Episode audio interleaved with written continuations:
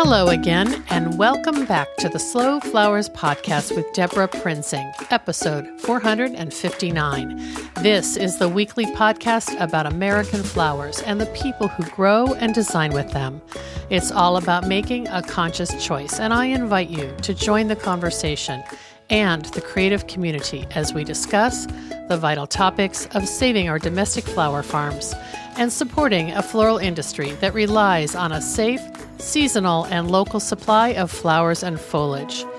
This podcast is brought to you by slowflowers.com, the free nationwide online directory to florists, shops, and studios who design with American grown flowers, and to the farms that grow those blooms.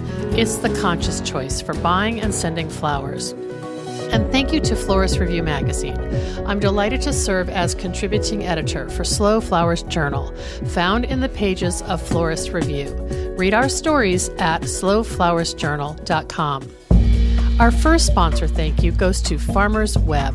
Farmers Web software makes it simple for flower farms to streamline working with their buyers.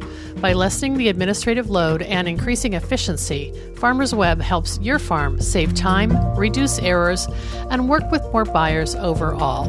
Learn more at farmersweb.com. Today, on Wednesday, June 24th, 2020, we're kicking off my new book, The Slow Flowers Journal, Volume 1, and I couldn't be more excited to share the news with you. I'm celebrating the launch in a few ways in person with my Seattle community at a socially distanced book signing event at the Seattle Wholesale Growers Market, and online with our Slow Flowers community everywhere via a virtual book launch over Zoom. The virtual launch party and happy hour takes place at 4 p.m. Pacific, 7 p.m. Eastern on June 24th, and we will welcome many special guests who appear in the book's pages. Check out the link to join us in today's show notes. Plus, we'll be sure to post the replay video for those who missed the party in real time. If you want to grab your own copy of Slow Flowers Journal, Volume 1, our bookstore is open for orders, so you can find that link in today's show notes as well. We will be celebrating this book's publication for weeks to come, included with the stories and floral designs of more than 80 Slow Flowers members. There are two stunning creations by today's guest. Remy Bro of Labellum, a contemporary floral boutique based in Bozeman, Montana. Remy and I first met in September 2017 at a conference called Rocky Mountain Gardening Live, produced by Rocky Mountain Gardening Magazine. She shared a beautiful tabletop floral demonstration featuring all Montana grown flowers and later led a fun hands on workshop to teach participants how to make miniature floral pieces as place settings. I was there to talk about the Slow Flowers movement from a gardener's point of view. Soon after that, Remy joined Slow Flowers as a member, and I've been wanting to have her as a guest on the podcast for quite a while. It seems like perfect timing to do that right now with something fun to celebrate, including her centerpiece and bridal bouquet featured in the Slow Flowers Journal book. Here's more about Remy Bro and Labellum. Labellum is a retail flower shop in downtown Bozeman, which also specializes in event florals. With a style that is hip, modern, and organic, Remy says this about her business. We love mixing natural elements and incorporating rich textures into our work. With artistry and imagination, each arrangement tells a story and is as unique as our clients.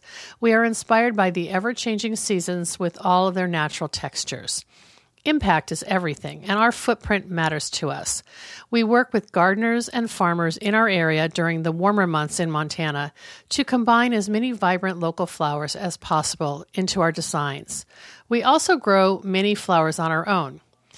Whenever possible, we love foraging respectfully and ethically in the forest or along the riverbeds for awesome driftwoods, rocks, and anything that has fun textures and shapes. We have recently become beekeepers and added two beehives to our, ever, our little ever changing urban farm. Our hope is to help with pollinating our neighborhood, increasing bee populations, and of course, producing a delicious organic wildflower honey. By the way, the word labellum is the center petal of an orchid, a beautiful name and a beautiful idea for an organically focused flower shop. Be sure to check out the show notes for today's episode 459 to see photos of Remy Bro and her floral designs, including the two pieces featured in the Slow Flowers Journal.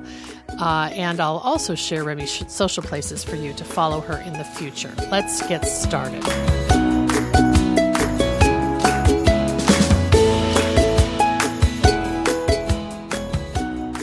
Welcome back to the Slow Flowers podcast with Debra Prinzing. And I'm so thrilled today to introduce a special guest from Bozeman, Montana, Remy Bro, owner of Labellum. Hi, Remy. Hey, Debra, how are you? I'm great. I'm sorry we're not doing this in person, but I'm glad I've got you on the line. Soon, definitely soon. Well, we haven't. We saw each other in person a couple years ago at the Rocky Mountain Gardeners Live Conference, and uh, it was really fun. You did a whole presentation about tabletop design, and uh, I, remind me what you did there. I can't. Was it a design workshop or a demo? It was a little bit of both. Mm-hmm. So I did a demo of how you can kind of gather all of the fun flowers that you've grown for the season since the um, event actually took place toward the end of summer. Everyone's going to be kind of cleaning up their cutting garden. And I wanted to show everyone how they could actually use those pieces to decorate for a fun dinner party. And then the workshop element was I thought it'd be fun for you to make for your guests little boutonnieres. That's so right. Little place settings, you, everyone could have a little fun thing to wear. So everyone got to make their own boutonniere that day. That's right. I might even have photos of that day. I was so thrilled to be there at Chico Hot Springs. Um, that is a special place to my brother and his wife who live in Billings. And so I'd been there with them once before. And uh, then I was thrilled. It was very much a gardener focused conference. Um, but you really related floral design to the the you know avid gardener in terms of what they people could do with what's in their own garden. I love that. Thank you. Yeah, I mean it's it's always one thing when you grow beautiful flowers and I know cuz I grow flowers myself that you don't always want to cut them, but sometimes you do. And and not being able to know how to kind of assemble them and make them look the way you envision them in your head so that you can show them off in your home. That's what I like kind of teaching all the gardener friends and gardener workshops that I do. Well, I think the gardening world and the floristry world are kind of colliding in a good way um, after years of being separate. So, totally. I do have to say, I, I gave, I think I gave a talk about slow flowers at that event. And I do remember, I don't know if you were in the room when this happened, but this woman uh, in the front row uh, raised her hand and started telling me that she had tried to sell flowers to a local florist, but but the florist was afraid that because this gardener was using organic practices, that the flowers would have insects on them and therefore wouldn't be valuable. And I, I was flummoxed. I did not know how to uh, relate to. I mean, I didn't know how to calm her down and say, well, if there's bugs on them, that means that they are organic, so therefore uh-huh. they're healthier. so true. It's so true. You know, I love it when we get our local farmers delivering and there's a bumblebee stuck on something. yeah. Even a little, you know, thrip that's like hanging out on there. I love all the ladybugs that we get and of course, I placed them all the fun little bugs outside on our planters in front of our shop. But that that to me is the best part of knowing that our local growers aren't using pesticides or any chemical products to treat the flowers. Yeah, yeah, but you have like you've got a, a good attitude about it because um, you know the uh, the pursuit of uniformity and perfection is kind of what got us in this place of having to redefine what is you know sustainable floristry. So Definitely. Yeah. It's very similar to our food industry. Um, how we grow and produce for mass production and mass consumption, whether it's for food or for just enjoying cut flowers. Um, it, it is the same mentality. I'm so happy that there is a slow, quote unquote, mm-hmm. movement to um, start revisualizing and reimagining how we actually have our agriculture in this country and globally.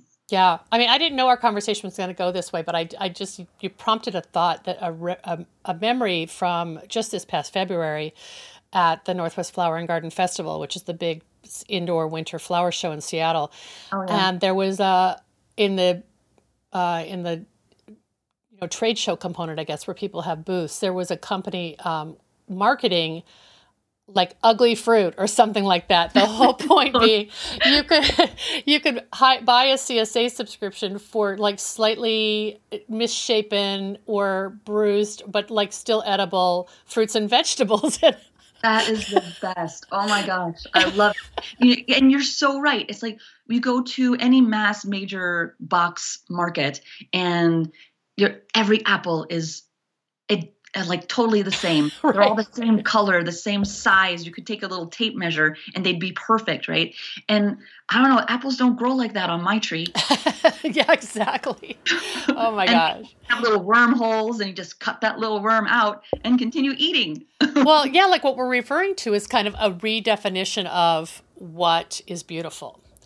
Uh, and I feel like that's reflected in your work. So let's pivot to Labellum, which is what we were going to start doing until I got off the beaten track. Um, and give me a snapshot of Labellum as a business. What are your your kind of facets and services, and you know your vibe? Well, uh, we opened in 2011, and originally I wanted it to be a local neighborhood flower shop but with my own personal modern slant to it. Um, being in the industry so long, I didn't want it to be the same type of shop that I had grown up, you know, experiencing. And um, it was a risk in our area um, to kind of bring in something that was a little bit new, but we really got received so well. And we really are a neighborhood flower shop on the south side of Bozeman everybody that lives on that side of town comes in they get their flowers for their friday night dinners their gifts for their kids teachers um, and we just kind of you know settled into a wonderful community you know um, flower space. I do do a lot of uh, local weddings also. The majority of our clients tend to be um, destination bride and grooms though.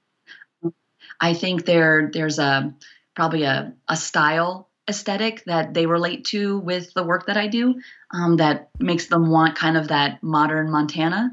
Um, but uh, yeah, we do weddings throughout the summer, and then uh, we're local local neighborhood flower shop throughout the rest of the year. So is it um, on a retail like pedestrian uh, street? Like people can walk in, or do is do they have to make an appointment? No, we are we are open normal hours when I can get myself in on time. and uh, yeah, we have a brick and mortar. It's a cute little thousand square square foot shop, and um, we're in a kind of like a little shopping development. Um, there's a few awesome restaurants and a little cafe, um, and a pediatrician and, and a little flower shop. That's beautiful.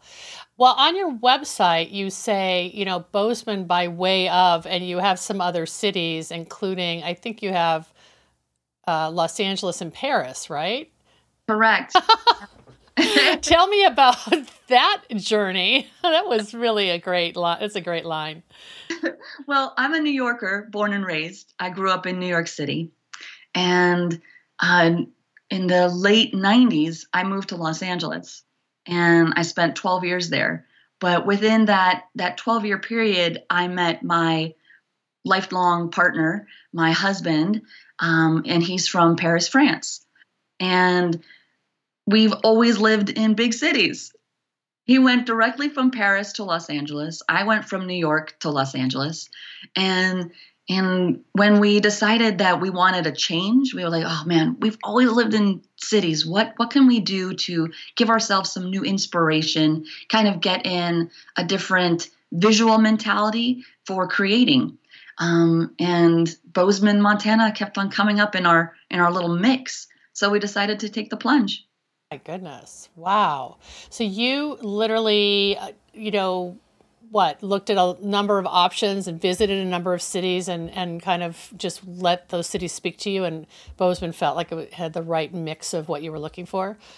Yeah, definitely. We we had let's see, I think there was a small little college town in Massachusetts. We were thinking maybe south of France. There we're selling for I think ten dollars for 100 acres in the Cinque Terre in Italy. Oh my goodness. If you decided to take on these old decrepit vineyards. yeah. so that's kind of how widespread our our fantasies were. oh my gosh! Now, tell me your husband's first name again. I know I think I met him at Chico Hot Springs too. Yeah, his name is Fred. Fred. Okay. So, are you were you both in like doing different independent art kind of careers before you uh, moved to Bozeman, or like tell me about how you blend your your personal um, I don't know expression as art. I, I sense that he must be involved in Labellum too.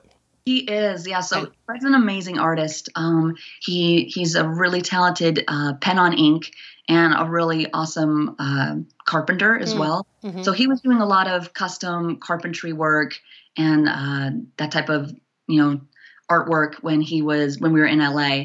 And I was, of course, I was still in the flower industry. Um, I had originally gone to like and worked in some smaller boutique shops, and then I actually got in with one of the larger um, flower event companies uh, for big events in in LA, wow. and and so he would help me kind of construct some of the bigger pieces for that. And that was his first kind of introduction to the flower world madness. and, yep. uh, but we're both musicians. We had actually gotten together because we formed a band. Oh my goodness. You are a multi talented lady. That's amazing. We burned the candle on both ends. well, um, I can see where what a burnout it would be to work in the in a big event production company in Los Angeles and and when when you're trying to you know have some meaning for your art but really it's just like probably hard to not feel like you're on a factory production line uh, most of the time. That's that's really the cherry on the cake for me. I was working 70 plus hours a week. Um, i didn't have any kind of life. I was super stressed out. They were really super um, high end high stress um, events that we were putting on, and I was the head event designer and man and kind of coordinator for all of them. So it it was it was too much, and I did. I, I totally burned out. I loved it. It was an incredible experience. I would never throw it away, but there was no room for any kind of breath. And and when when you finally make that decision, you kind of turn that little switch off in your whole body, and you can't function doing that anymore.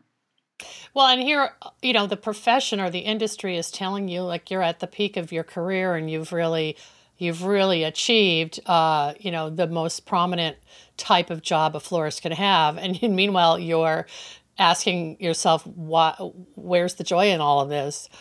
Oh, absolutely. I was like at the top that I could be, beside from owning that company, and like, oh, you know what? Let's throw it all away and move to Montana. I love it. So you, yeah, but you know what? It's almost like a radical change had to be made. Uh, there was no sort of easing out of that, or you you just you get sucked right back in. Hundred percent. And there were no tears. It was all kind of that nervous excitement. It it really needed to be done. It felt so organic when we were thinking about it and when we decided to do it that that we knew that it was the right decision for us.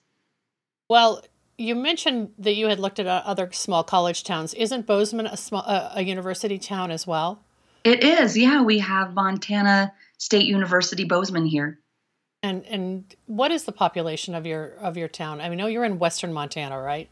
We're in southwest Montana, and we have you know it. We have such an influx these days. I think we're in that like forty eight thousand. Mm-hmm.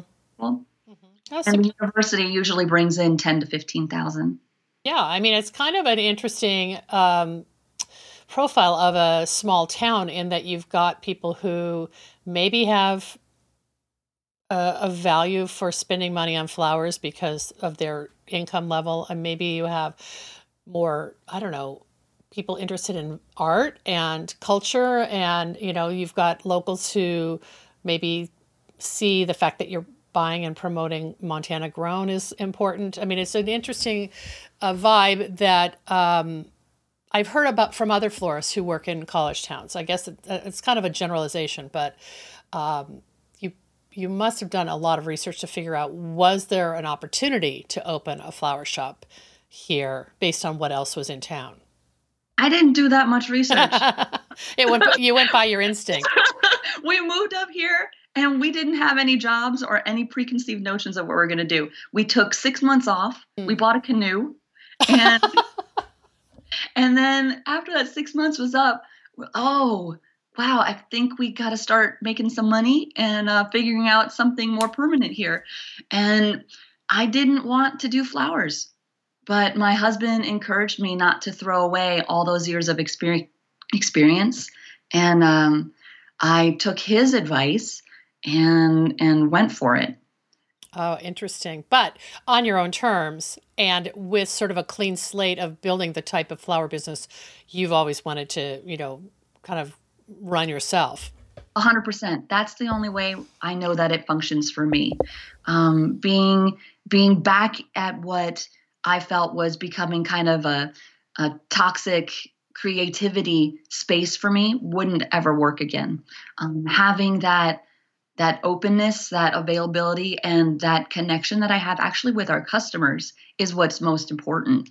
You know, really being that kind of neighborhood shop. I know a lot of my customers by first name. I know their kids, I know their pets' names, and I know the styles that they like. That actually helps with what I actually create and put together for them. We're not that kind of that kind of shop that there's 20 different arrangements already pre-made. Mm. Of my stuff I make on the spot.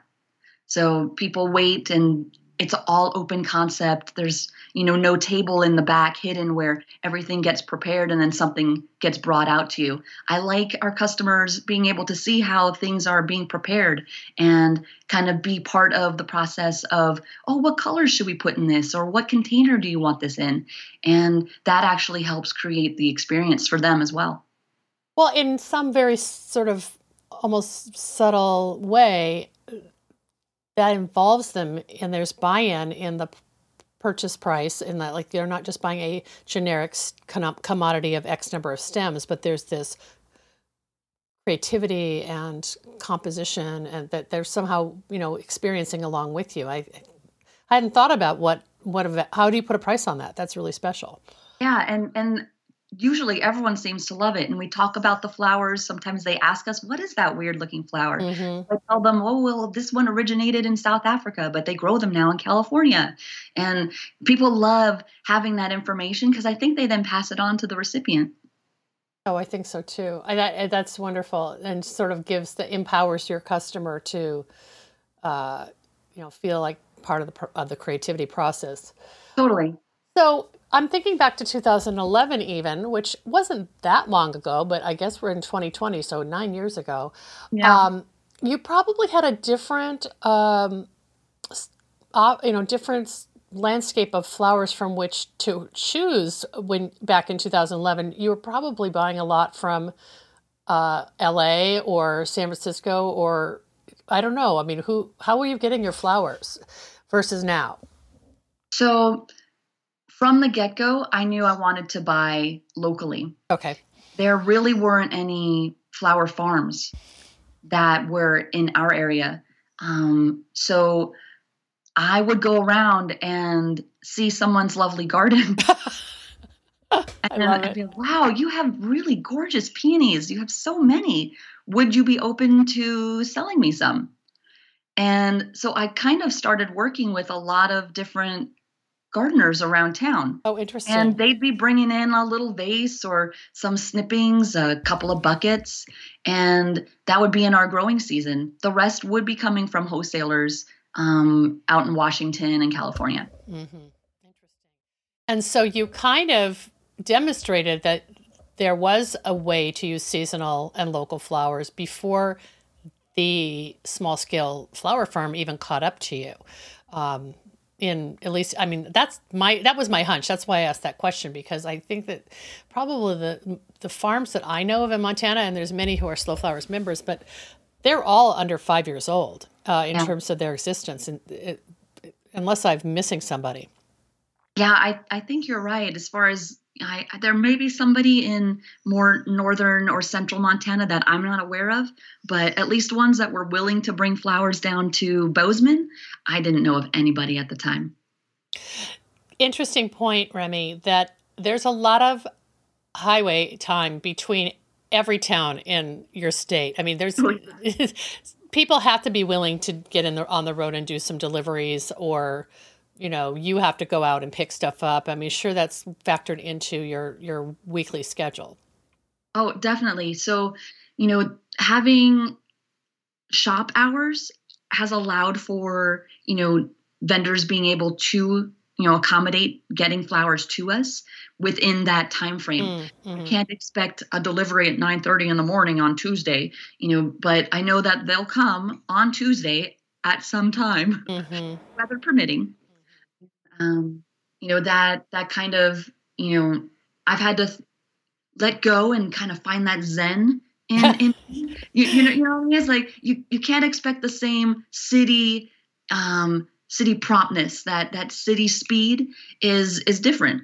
And being able to relinquish that kind of power is actually kind of liberating I love it. I, I love it. And also, you're since 2011. I, I just from seeing your post and and looking at your website, I sense that you are also you and Fred are trying to grow some of your flowers, uh, some flowers for your shop too.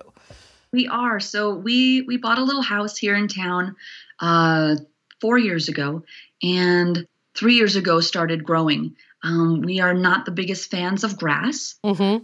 So we've been methodically every year removing more and more grass to grow more food and flowers. Um, we do keep some grass because our chickens really need it. It's a essential essential for them.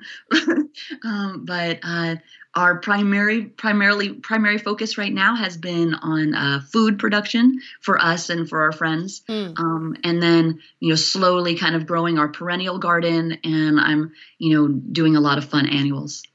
Oh, that's nice. I mean, it's just nice to be able, well, for example, you just talked about kind of having a, a slow mindset about when the deliveries arrive. If something were to happen and you had a, an order, you you aren't completely you know at a loss. You can cut from your own garden and you have gardeners you know who you can call on just down the street.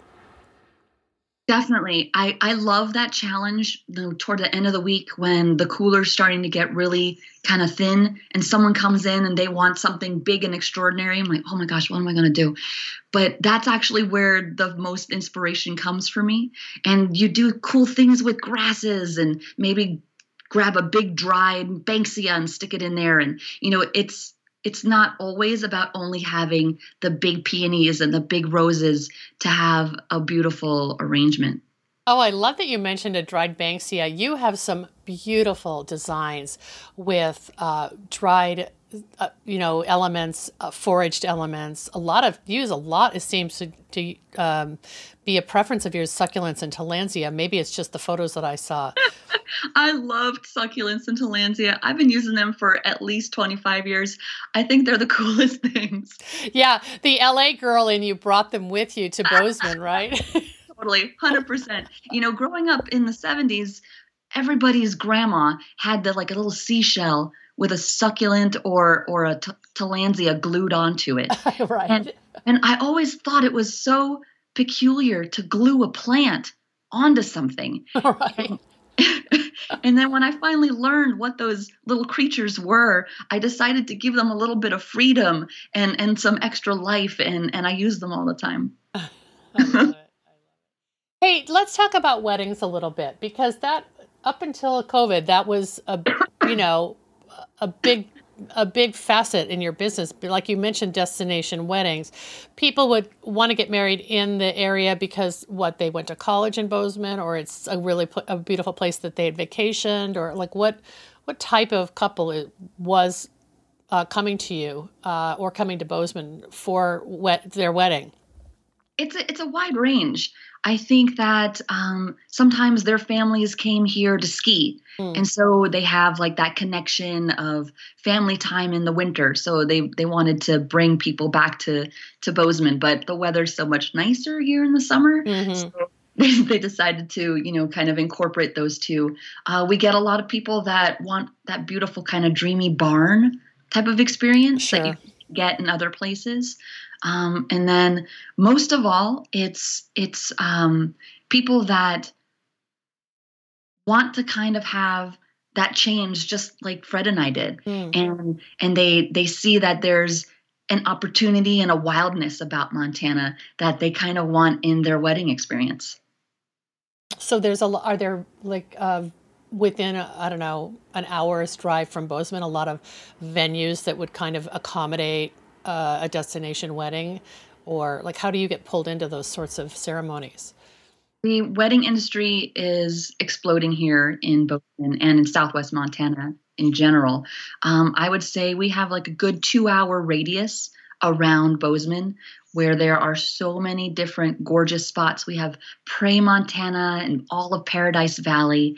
Um, there's you know beautiful big sky and tons of gorgeous ranches all throughout that that space, and then more and more event barns and locations popping up in the actual vicinity of Bozeman also. Wow. And so, uh, do people tend to find a venue first and then start shopping for a local florist, or uh, how you know how, or does it is it a combination? Like they might find you and you suggest a venue for them. I usually recommend that they pick a venue first because that kind of lends to everything else falling into place know how you're going to decorate when you know where you're going to be decorating in. And you know sometimes it, it does happen that people you know thankfully love me and that they want me to do their flowers so they book us first and then they don't you know have the same kind of urgency about where as long as they know who's part of their team. Mm-hmm. but usually usually we we get clients that come in that already have their date already have the venue and now they want to do all the fun stuff like flowers and cake and dresses yeah. So uh, I'm just curious, like last year, how many weddings did you uh, do flowers for? I mean, small and large. Small and large, probably about 35. Okay. That's a that's a lot when you're also running a full service floral studio, uh, floral shop. That's yeah, that's it's ambitious, and Plus, it's just it's just me and Fred. Yeah, I was gonna say also you have sort of it's condensed into a smaller season because of your climate, right? Definitely. We get occasional, a few little one off winter wonderland type weddings, but most of it is probably May through October. So, so what is 2020 going to look like in that regard? Have you had a lot of postponements? 80% of our clients have postponed and rescheduled for next summer. yeah, it's wow. pretty intense. About probably 10% flat out canceled. They just can't can't couldn't deal with it and then uh, the other 10% are kind of hanging on they're they're hoping that we move into phase three here in Montana and that they're going to be able to have their their larger weddings. Um, if not, they s- still want to go through with it and have just a larger, uh, smaller guest count and um, just more flowers.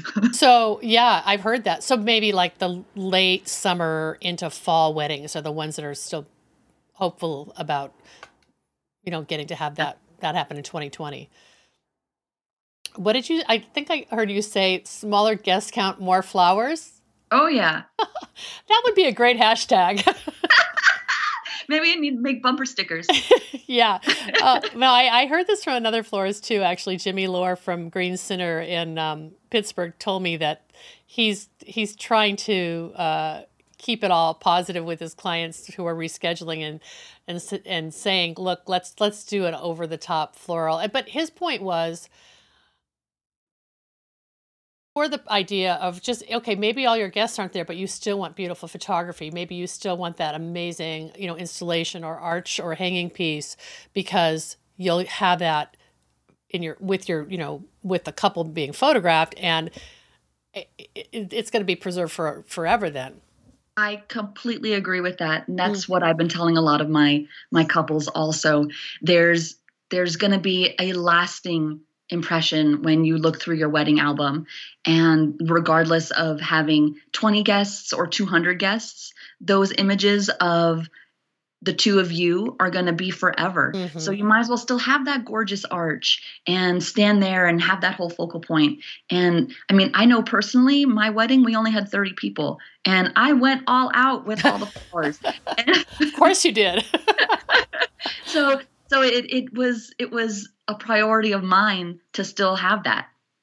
And and I'm just trying to encourage everybody to to think long term in the short term But still, you've taken a hit this year with, I mean, yes, maybe you have the deposits, but you can't just like, you want to, that money's earmarked for an event in 2021 now. So, and that now limits those dates that we have available next year for other couples that were not yet engaged and hoping to plan their 2021 wedding. Since we are a small operation, I usually only take on one wedding per weekend. And um, it's usually a two or three day kind of event. And that's you know i want to give my full attention to one couple and all of that you know energy and creativity to them. So we don't kind of take on multiple and i don't get in major you know help to to help prepare all the other events. So those dates have filled up. Most of our summer is completely filled already. I guess people might start having weekday weddings or you know some kind of uh, I don't know, alternate. I don't know. They're just going to have to think of a way to get get the venue and the flowers they want, but maybe not on a Saturday or a Friday. Totally. I, I think a lot of Wednesdays are in our future. Mm-hmm, mm-hmm. Interesting. So, do you think you'll end up uh, breaking your rule and maybe doing a two wedding weekend, or are you trying to avoid that? It, it's really going to depend on the scale yeah. and size of the event. If something's smaller and it can be an easy thing to to deliver or install, I may consider it. But Wednesday is usually begin prep day for a weekend wedding. Sure. Get containers ready and you know processing flowers and so it it may not be that flexible for me. Wow. Wow. So have you, uh, I don't know, built, uh, do you feel like because weddings are kind of taking a back seat this year, you've built up other ele- other services and, and uh, facets of Labellum or how are you kind of, I don't know, sustaining this at this time? So thankfully, we since we are brick and mortar, we are still open for all of our regular day to day business. Um, we've been open for a few weeks now here in Montana, which has been amazing. And everyone's really eager to kind of get back into sending flowers for those new babies and happy birthdays and congratulations. We just had all of the virtual graduation and commencement ceremonies here for the college and for the high school. And so everyone kind of did a lot of awesome flowers for for those graduates at home that they probably wouldn't have if um, we hadn't had all of these closures and social distancing restrictions. So that that's been kind of a a new new element that I've been taking into consideration. You know, I'm trying to uh, really focus on Montana and Washington grown flowers for this summer primarily, um, and knowing actually the flow and how much business we're going to have. I, I, think it's too much of a, an unknown right now. Um, I have been encouraging my clients to kind of get a lot of dried flowers too. Mm, mm-hmm. I've been uh, love it. Yeah, during the closure, I actually um, made a whole bunch of different dried flower arrangements. Most of which were flowers that I dried that were left in the cooler when we had to close. oh wow, that was like not a single stem wasted then, right? I, I tried my best. Oh my gosh, that's that's and that's actually so perfect for Montana because it already, um, you know, I don't, uh, there's this mindset, I guess, of just not wasting things. Uh, it, I feel, and that that just carries people into the winter months, just the way they would be preserving food for the winter. Absolutely, and you know, dried flowers, as long as you look at them as a beautiful dried flower, not as a dead fresh flower. then then they totally work. I love it. I love that line. It's like eh, you're just redefining beauty back to what we started uh, talking about. Like this is beautiful because it's a beautiful dried flower. I uh, it's just all in the spin. I love it.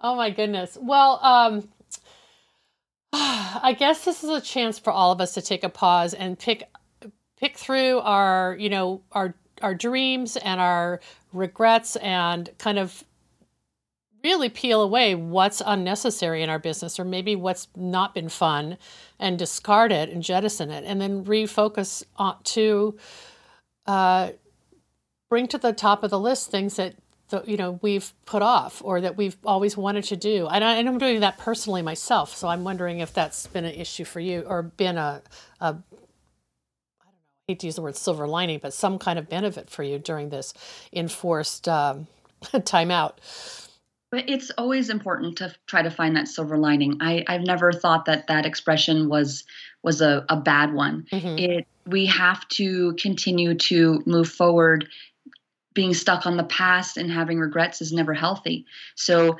how we can continue to make our businesses thrive even through adverse adverse you know situations mm-hmm. is for me most important.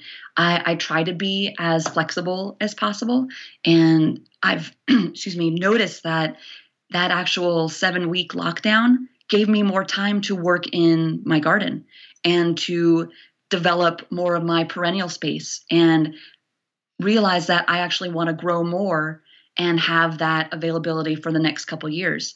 So possibly having no weddings this, you know on the weekends for this summer is going to give me more time to really cultivate that area of my business. Oh wow, that's a really good point.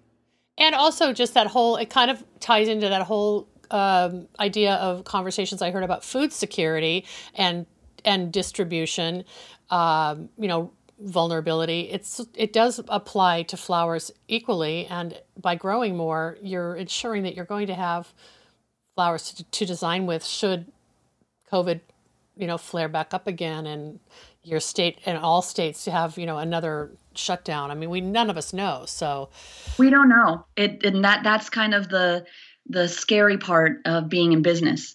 Um, that's a scary part of being a brick and mortar.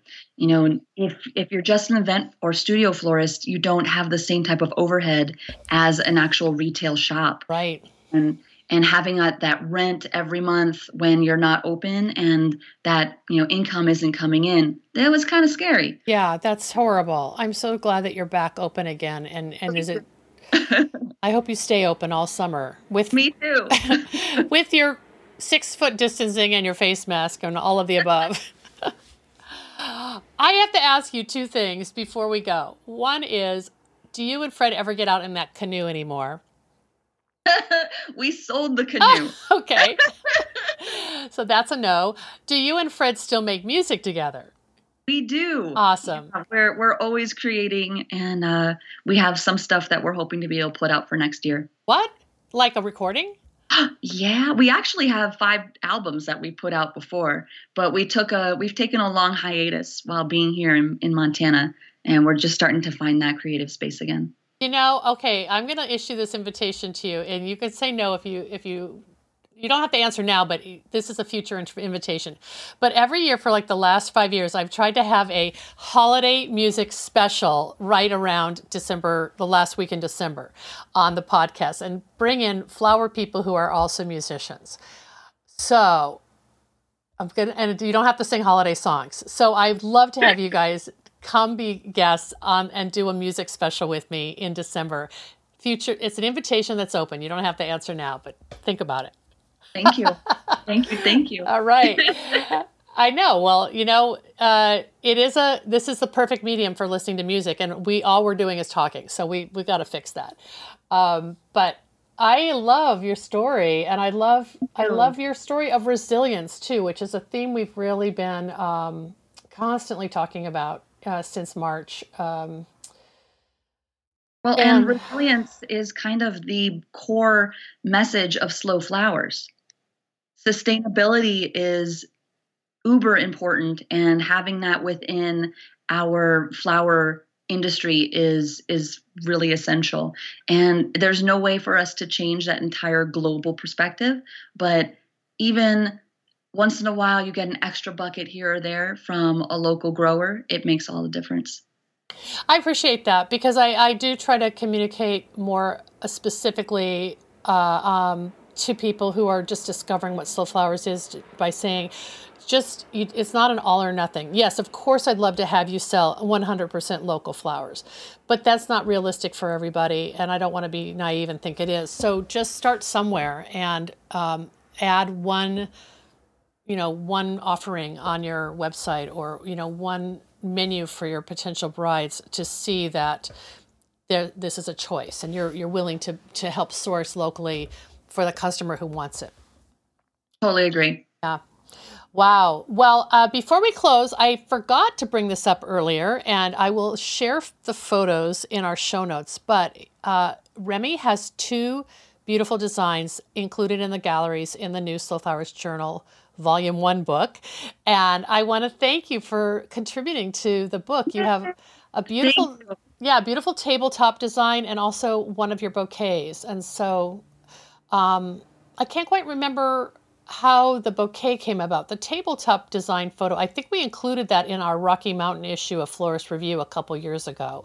Yeah. Um, so I'm I'm glad that you're representing Montana in in the book, and um, we'll yeah, and I'd love to share those photos in the show notes, but also maybe some other photos that you can share about you know the aesthetic of labellum and all the flowers we've discussed that you like to design with. Absolutely, I'd love to. Thank you so much, Remy. This has been a wonderful conversation. Thank you. You're the best. You are too. Thanks a lot. Bye-bye. Bye.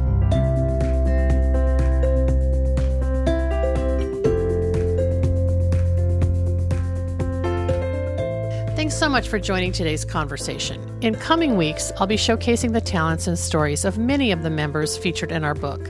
And if you're interested in submitting your floral designs or the story of your floral enterprise for possible inclusion in Slow Flowers Journal, Volume 2, please reach out.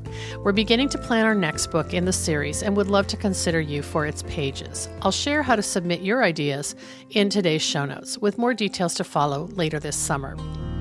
Our next sponsor thanks goes to Longfield Gardens, which provides home gardeners with high quality flower bulbs and perennials. Their online store offers plants for every region and every season, from tulips and daffodils to dahlias, caladiums, and amaryllis. Check out the full catalog at Longfield Gardens. That's longfield gardens.com. On Sunday, June 28th, we kick off the sixth annual American Flowers Week with a full calendar of online virtual events. Keep an eye out for details on our Slow Flowers Facebook and Instagram pages as we will announce new content, interviews, design demonstrations, floral installations, and tours each day, June 28th through July 4th. You can find the full schedule of activities at AmericanFlowersWeek.com. Please join me in sharing your seasonal and local flowers to elevate awareness about domestic flowers. Get involved and support this initiative to promote and educate consumers about the source of their flowers. Here's how you can help out the campaign. First, take photos of your flowers on the farm, in the studio, and in your customers' hands. Post those photos to Facebook, Instagram, or Twitter, or all three, and please tag hashtag American Flowers Week and hashtag Slow Flowers in addition to the tags you usually use. On Instagram and Twitter, we are at My Slow Flowers, and on Facebook, we are Slow Flowers. You can download free American Flowers Week graphics, badges, and other resources at AmericanFlowersWeek.com. So I'll see you on social media during June 28th through July 4th. Enjoy those red, white, and blue blooms. I can't wait to see what you post. Our final sponsor thanks today goes to Johnny's Selected Seeds, an employee owned company that provides our industry with the best flower, herb, and vegetable seeds supplied to farms large and small, and even backyard cutting gardens like mine. Find the full catalog of flower seeds and bulbs at johnnysseeds.com. The Slow Flowers podcast has been downloaded more than 617,000 times by listeners like you. Thank you for listening, commenting, and sharing. It means so much. As our movement gains more supporters and more passionate participants who believe in the importance of the American cut flower industry, the momentum is contagious. I know you feel it too. I value your support and invite you to show your thanks with a donation to support my ongoing advocacy, education, and outreach activities.